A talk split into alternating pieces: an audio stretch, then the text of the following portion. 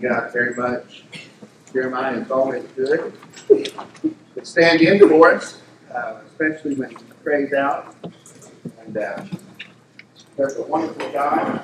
I think I'm on down here, guys. Not sure about his house, but. Um, does a wonderful job, and so thank you, and thank you for those who serve with him, uh, especially not only for your talent, for your gifts, um, but for your heart. I mean, it shows through.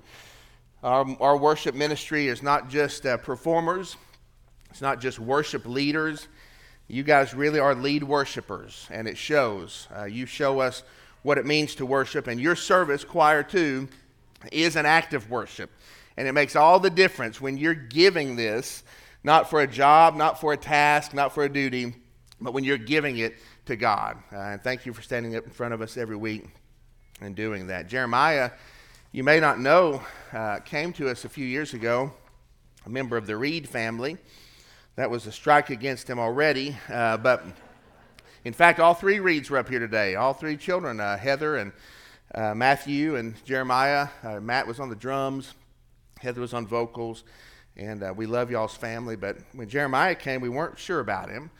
And Trey had a big breakfast, a choir music ministry breakfast in the fellowship hall one Saturday, and decided, hey, you know what? You know, we're going to ask Jeremiah to pray. And they did. They said, you know, Jeremiah, would you mind to give the blessing for our meal this morning? And the strangest thing happened. I wrote down what he said here in that meal. I told you some of you this on Wednesday. So uh, he said he opened his mouth and just with all the passion in his heart, he said, Lord, I hate buttermilk. Trey looked around like, uh oh, you know. He said, uh, Lord, I hate lard. We were all getting concerned at that point. I think the whole choir was looking around. It was a, a, a big problem. And he, he didn't stop. He, he finally said, And Lord, you know I hate raw white flour. And everybody was really worried at this point. What have we got here? He must take after his dad, as they said. And so, and finally he said, But Lord, I love these warm buttermilk biscuits. Amen, right? What a prayer, Jeremiah. Thank you for that. That's not a true story, but the, the message is this. I think you get it. Uh, sometimes God mixes things up in our lives. And they might be times that we hate and times of pain and trial and suffering and uncertainty. But God has a finger that runs through the whole thing. And there is a power behind it. And the power is not our own power. If it were left up to us, uh, we would just suffer there and linger there and bemoan our state of weakness, of hardship, of pain. But all the time, God is mixing something for good for ultimate good, for His glory, with a purpose. And that's where we come to today in uh, the book of Ephesians, where we've been for a few weeks now. We'll be in Ephesians chapter 3. If you want to turn in your Bible there, um, look with me. There'll be some other texts we look at today as well. If you don't have a Bible, these words will be on the screen. And if you don't have a Bible in your life, we don't want anyone leaving here today without a good, reliable copy of God's Word just for you and those are on the table in the back as you leave today. Uh, very nice copies, uh, great translation. There's no cost to you. We want you to have that. If you need that, you take it. And if you need somebody to stand with you and set you on the right path with God's Word, you email me. You'll see my email in the bulletin. Call me. I'd be honored to sit with you and um, start you on that journey, okay? The Ephesians were in the same condition that we are all in sometimes. They were uncertain. You know this. We've talked about this. Were they good enough? Were they equal to the people of God, the historic people of God, the Jews? Did their salvation really count? Was it lasting? Because they knew their past, they knew their sinfulness, they knew their outsider status. Uh, was this the real deal? Could they press on? Could they persevere to the end with what God had given them. And so, as we open this text today, the Apostle Paul, who dearly loved them, is about to pray for them. And you'll see he opens up with a prayer almost, and after just a few short words, he stops and he backs off, and he, one last time, he gives them some assurance of what God has done. That God is big enough, that God is strong enough to carry them through.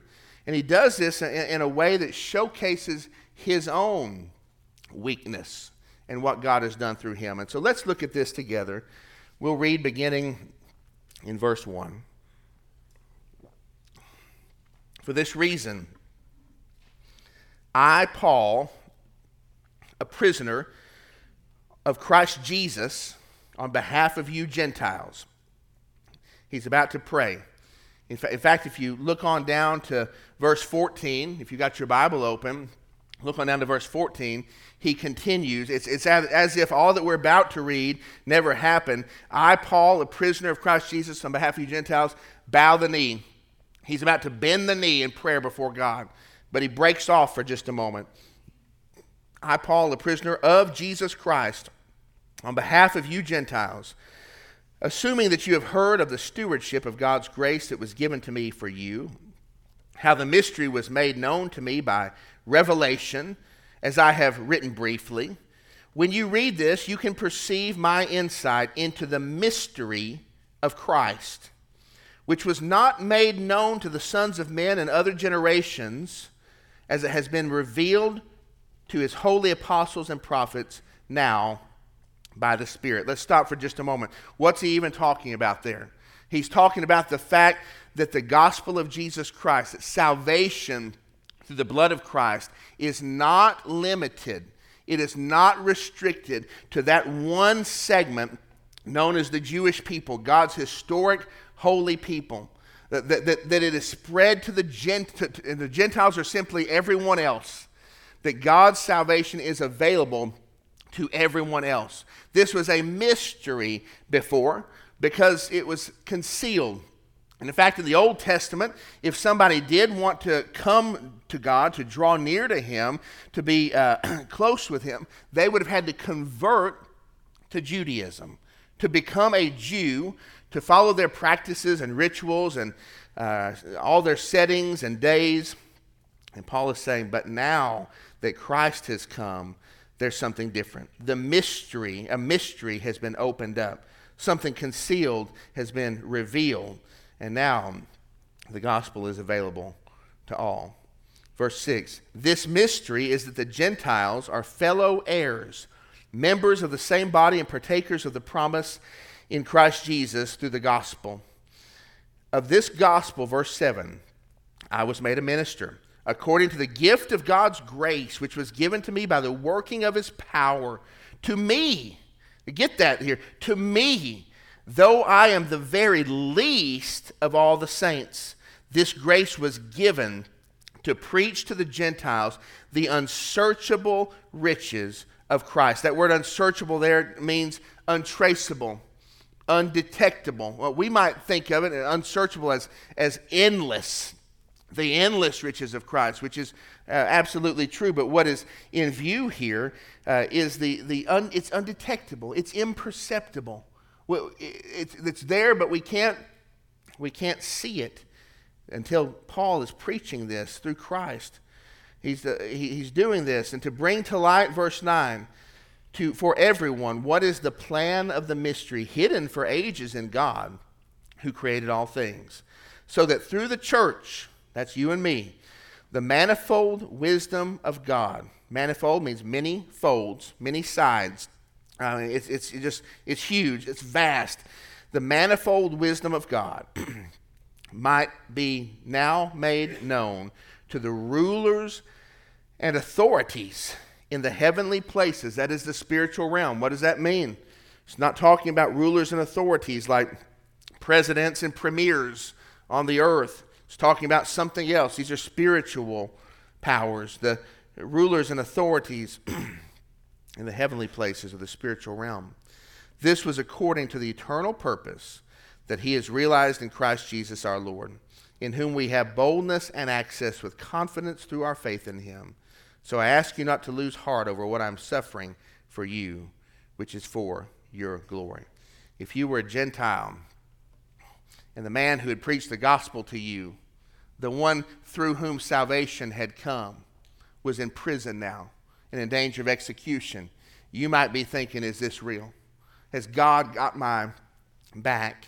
And I think the answer here is yes. But how can we trust God's power when we feel so weak and so frail? When we're suffering, we're in hardship. There are four pictures here I want us to look at quickly. The first is this we see a picture of the unexpected power in Paul's situation.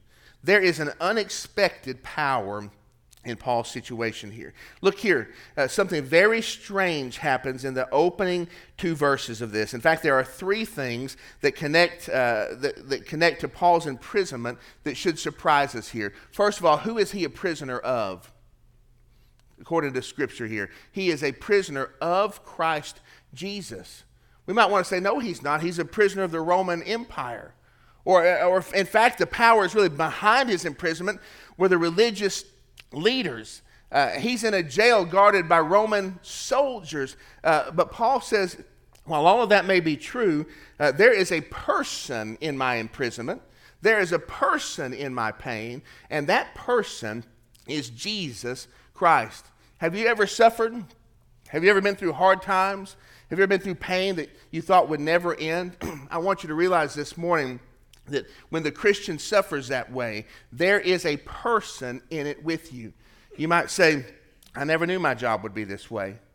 I never knew I would, I would, I would lose him or her so soon. I never knew that my parents wouldn't want me for some reason. And, and I never knew that I would hurt like this. I want you to know there is a person there with you. And behind it all, behind the biscuits, right? There is one whose finger is in it all. And Paul says, I'm a prisoner of Christ Jesus. There's a person there, but there's a purpose there as well. What's the purpose? On behalf of you, Gentiles. You know, often in our, in our suffering, in our trials, in our pain, there is a purpose that will not be accomplished without what we're going through. I mean, have you ever thought about that before? Paul says, Hey, I'm in prison but don't be discouraged. I'm a prisoner of Christ Jesus. This is His plan for me. Yes, I'm in prison, but, but don't be discouraged by that. There's a purpose here. The purpose is to take the gospel to the Gentiles. Where was Paul when he was in prison? Where would he stand trial? In Rome. Not Jerusalem, where the religious people are, but in Rome. Who is he writing to here? The Ephesians. These are people who are far outside, who've been brought near by the blood of Christ. There is a position, a purpose in this, but lastly, there's a position here. I love this word. There is a stewardship that Paul has been given. Look here in verse 3. How the mystery was made known to me. Excuse me, verse 2. Assuming that you have heard of the stewardship of God's grace that was given to me for you. There is a position in his pain. God has given him a literal trust over something that is working its way out through him being in prison. There's a position in it. I brought this today. This is my old nameplate that was on my door at the sheriff's office uh, many years ago. Uh, I remember when they put it on there. Um, and I was so proud, you know, that my name got to be on a nameplate. No, there's always something other people had, and I never had that. And I thought, wow, that's, that's nice. And I keep it in my office now uh, for when Kathy comes in and gets bossy, right? I point over to the nameplate, Sergeant Vandegrift. And then I say, yes, ma'am, Kathy. I, I may be a sergeant, but she's the captain around here. And so I, I, keep that just, just for fun, really, but it reminds me today that the, in what you're going through, and you may not going, be going through anything right now, but you will or you have, and many of you are, there is a position that the Lord Jesus has given to you in your pain. It's no accident. None of this is an accident. Not one bit of it is an accident. If you're a believer in Jesus Christ, there is a position here where you might put on here stewardship or trust that God has trusted you with something, and that is faithfulness and purpose and closeness to Him, even in your pain. You've got a position in what you're going through today. Paul, should we be frightened? Should we be scared? that you're going through this hardship, does it mean something for our salvation? Yeah, it does mean something. It means that you can take heart. I want to ask you this morning how is your relationship to your suffering? What is your relationship to your suffering light. Praise God that when we feel weak and when we feel alone and when we're hurting, God does not abandon his children. Amen.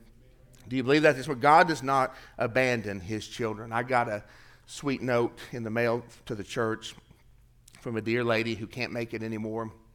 Her name is Janetti Crocker. Many of you know her. Sweet lady.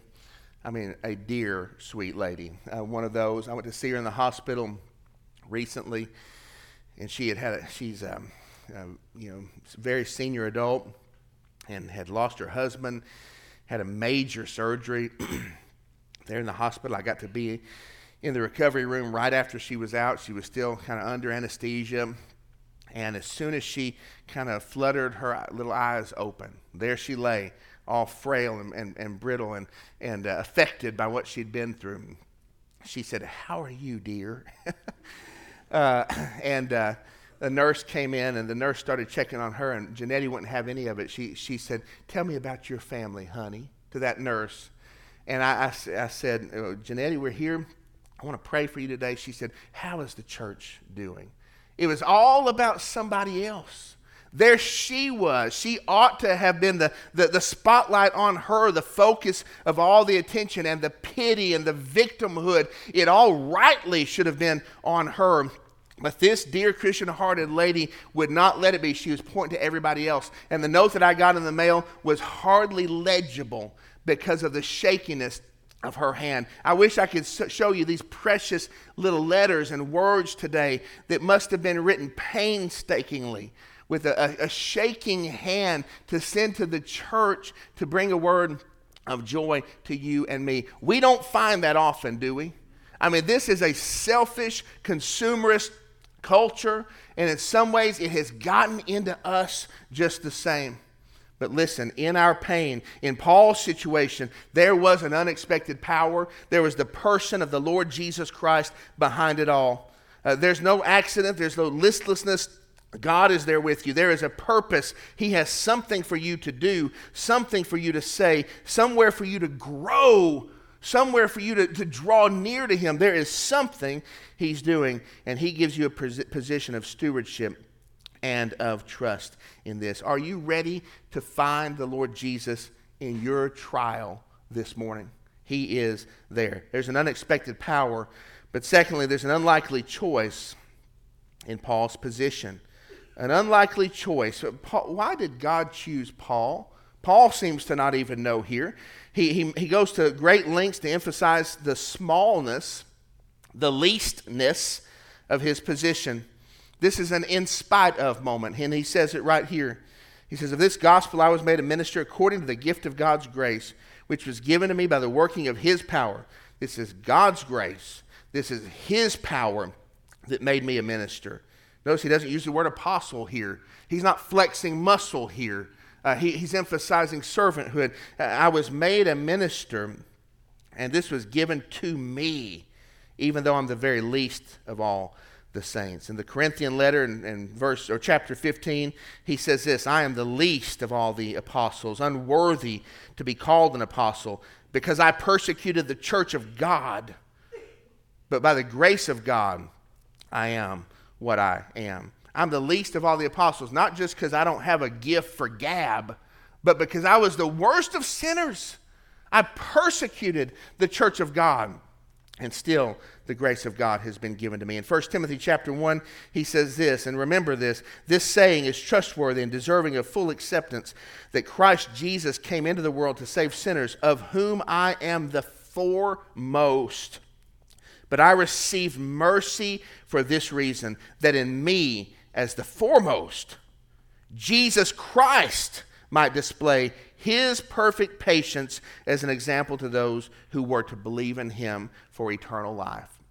Here's the message here. If someone's saying, you know, can I believe on him for eternal life? Can I have salvation? We can, we say, well, look at that guy. Paul can say, look at me. Look at how bad I look. I was the worst. Can you believe on Jesus Christ for salvation? Absolutely, you can. If I can, anybody can. And he's so blown away by this that in verse 17 of the letter to Timothy, he, he finishes by saying, To the King of the ages, immortal, invisible, the only God, be honor and glory forever and ever. Amen. That is all that we can say. God did it. God did it, and to him be the glory. This is an unlikely choice. Paul should not have been chosen, and he certainly wasn't chosen for what he had to offer. He was chosen by God, and it is the power of God that's working here. My sweet grandmother Estelle, Edith Estelle Ellis was her name. I used to mow her yard. she loved me. I mean, like a grandma's supposed to love. I mean, I, I, could go on. But she had a bank in her yard that led down to a, a, drainage ditch that ran all through the town. And from time to time, I'd have to go down there and weed eat that, that ditch for her. She hated that ditch. Uh, and so I, I would weed eat it for her, and all the splatter of that drain water, that mud would come up on me. It'd be hot summer days, and you know I've been mowing most of the day at other people's places, and I'd come over to her house and just by the time it was over, I was just filthy, just undone. And uh, Estelle, with her hair perfect and her makeup perfect, oil of Olay. I mean, she she wanted she wanted things just right. Her yard, her little garden was like gar- garden of the month in her neighborhood. She was so proud. Uh, for Estelle, everything had to be just set just right. Her living room was full of crystal and a white couch. I've told you this before. That's the type of lady she was. But when I was done mowing her yard, she would come out there and she wanted to kiss my nasty face. She wanted to hold it and just give me a kiss before I left. Disgusting. I mean, covered with a day's worth of grass and leaves and sweat. And, it, was, and, and she wanted to, even though I was soaked through, she wanted to give me a big old hug. Not one of these guys, you know how we do, but a big hug that lasted a long time. When I was done, she would follow me over to my car, and I would have to stand at the door and talk to her a little longer. As a teenager, I wanted to get out of there, right? But listen, kids, if I could do it again, I'd go stay as long as she wanted. Grandmas, keep doing that. I would stay there at the door and she would talk to me, and I'd get in the car finally and get the door closed, and I'd have to roll the window down, say a few more words to Estelle, until finally she would lean in and give me another kiss on the cheek and leave. That's an in spite of moment. There was nothing, everything about me, not only was it I unlovely, not, not only was I, I, I you know, unattractive at that moment, uh, everything about me was rep- repulsive. Uh, it, it, it, was, it was pushing away, right? And, and the Apostle Paul is saying here, God somehow, in his love and his grace, saw me when I was revolting in my sin. When, when I was detestable. In fact, when I saw Jesus and hated him and killed the people that followed him and persecuted the church of Christ. What did he do about it? He made me a minister like we read just a, a, moment ago as we opened up from the prophet Ezekiel. He didn't deal with me according to my iniquities or my corrupt deeds. You struggle with your leastness in some way? You find yourself saying, I'm, I'm too old or I'm too alone? I'm too poor. Everybody around, I think everybody has probably more than me, and I'm just, I'm too poor. I don't have a good personality. And listen, I don't. you probably know that. Uh, but I, I, I, don't have a good personality. And uh, God can't use me. God can't. I'm too just desperately soiled in my sin. Can God do anything? Listen, what a rest we can have that God loves us and He loves to bring His strength into weakness. He loves to transform dark and desperate circumstances by the infusion of His power. Yes, we're weak. Yes, Paul's in prison. Yes, all that may be true about you and me. But we have a Lord who is able to perfectly cleanse even the most deeply stained sinners. God does these things. He makes a pattern and a habit of it. In fact, there's great evidence in the Bible that He delights to do very special things through those who are desperately weak. Are you weak this morning? Gentiles, are you weak? Are you uncertain? Are you unsure? Is every step timid here? Then that's exactly the person that Jesus came to save and that God came to secure. We see that in this, in this text here. There's a picture of power here. But the third is this we see the unveiled plan in Paul's message. There's an unveiled plan in Paul's message. This language about a mystery is strange to us. Paul wants the Gentiles to know that apart from God's revealing it to them, they would, ne- they would have no ability to perceive the gospel on their own. None. None. They would not be able to perceive it. Uh, it. Was a mystery that had to be unveiled by God. And the riches of Christ were what? They were unsearchable, they were imperceptible. It reminds me um, of a story of a uh, time when I was in law enforcement still, and we had to search a, a huge warehouse for somebody who had run off. And we did that, and there were uh, canines involved and sniffed through the whole place. And we went through this whole warehouse looking for this guy and never found him. And we're gathered in a room together at the very end, just talking. And a couple of guys probably pulled out a pack of cigarettes and started smoking and just saying, you know, wonder where this guy went. And, and just kind of the, kind of the, the drawdown from the, from the search. The dogs were there panting and uh, laying on the ground. and as we've been there for several minutes, somebody said, Hey, there he is. And we looked on a shelf, a big warehouse shelf, and he had climbed in there and was laying there right at eye level with us. I mean, uh, praise the Lord that he didn't have worse intent than he did or worse means uh, to do harm than he did. But he was literally right there. The dogs were there, like, mm, you know, and just like none of us saw him. Our senses were there. Everything was intact. We had the, the best we could get. The canines were there with, with their super smells and they, all the magic they're supposed to be able to do. And even though he was right in front of our faces, we did not, could not see him there. And that's the truth about the gospel of Jesus Christ. It is a mystery that is unveiled to our eyes by the Lord Himself. Uh, this is a spiritual thing. The message to the Gentiles here is don't rely on what is sure to disappoint. And that's yourself. Ourselves are sure to disappoint, but you can surely rely on what God has done. Is this salvation going to last? Well, who brought it to you? Did you find it? Did you search it out? The Bible says there is none righteous, no, not one. There is none who seeks after God. Did you seek it out and uh, excavate it somehow? Or did the Lord unveil it? Was it a mystery to you before that somehow by his choice of grace, God opened up to your eyes? And if it was God who brought it to you, then it is God who will keep you for it. There is security in that. Time after time in this text, we see weakness after weakness after weakness. Paul's situation was one of imprisonment, weakness. Paul's position was chosen out of weakness. He was undesirable, he was awful, weakness. Paul's message is one that they never could have received on their own weakness. It was all done by God. But lastly, we see the unseen realm in Paul's mission. The unseen realm in Paul's mission. In verse 10, he says something strange. The purpose for this, for all of this, is so that through the church, now that's powerful. This is the church, the church of God.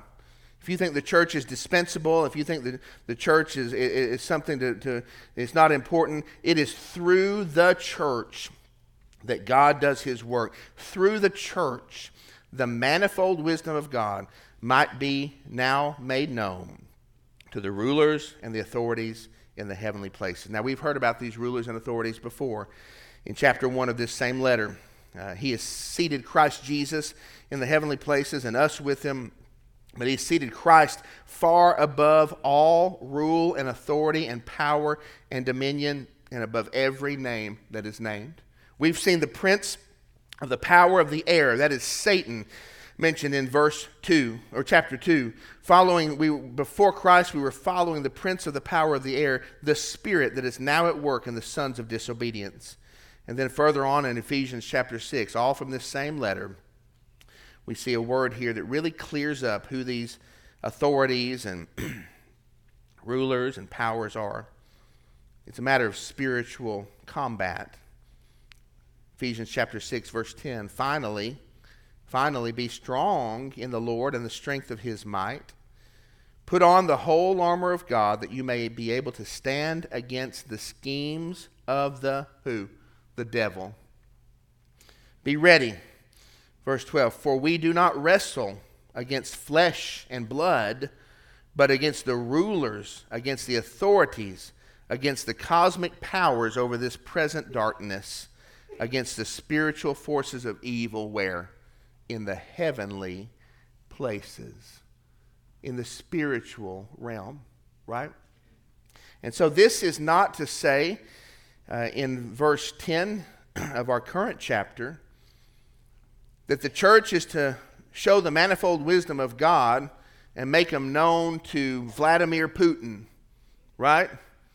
Or Joe Biden uh, or, or, any other leader, the governor, Brian Kemp. Uh, that's not what's particularly in view here, although we are a witness to living, to flesh and blood.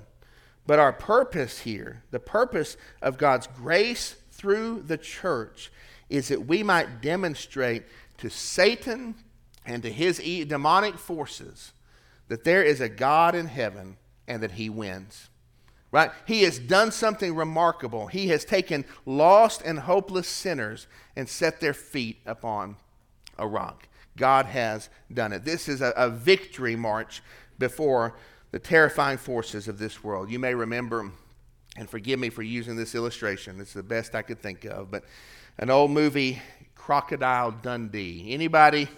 Anybody remember Crocodile Dundee? Kids, I'm sorry. That's a that's like talking about Casablanca for my generation or something. But anyway, Crocodile Dundee. Mick Dundee was a, Australian kind of outback, rugged dude who made a trip to America and was in New York City, and he ended up being kind of a hapless guy. You know the story. Uh, just kind of a goofy guy with all his Australian country ways, and here he is in a big, sophisticated city and all the comedy that unfolds from that. But there's a famous, the most famous scene from that uh, movie uh, is when he and his, his lady are walking through New York at night, and someone comes up to them and pulls out a little switchblade and says, Give me your wallet. And uh, Crocodile Dundee, Mick looks at him for a second, perplexed, and says, You call that a what? You call that a knife? And he pulls out this gigantic, like saber sword, right? Uh, it's supposed to be a bowie knife from the uh, Australian outback, but uh, it's about this long and curved and fat at the end, right? He says, This is a knife, right? You've got it. I'm impressed. We got a young person that knows this uh, quote from Crocodile Dundee. So, anyway, sorry. But here's the deal uh, why are we here? Why in, are we weak? Why is God's power on such display when, when the world looks at us and says, There's nothing special about them? They don't have the skills, they don't have the money, they don't have the personality. They are old, they are alone, but somehow God is working. God is working through, uh, through us as the church. In fact, He has rescued, saved us, and promised us power and eternal life, it is on display for the rulers and authorities in the spiritual realm to look and say, listen, God's done something better. You may have your knife. You may win some, some victories. There may be some battles that the evil forces uh, win in our world. We may watch a, watch a football game and see some first downs made and some passes connected by our enemy, but in the end, the victory belongs to Jesus and as much as Jesus has been seated in the heavenly places, this very letter tells us that we also have been seated there with him. We are secure in Christ. In every part of this, our weakness turns into strength because of the Lord Jesus. And so I ask you today who holds your life? Who holds your days? Uh, who gets the glory and the purpose and the position in your misery in the, when the worst comes, when the answers aren't clear? Who is that? Where does your certainty come from for all your tomorrows? If you need the courage to live your life for God and to go with God no matter where He takes you, listen, that only comes through Jesus Christ. And we can turn to Him this morning. Let me pray for us.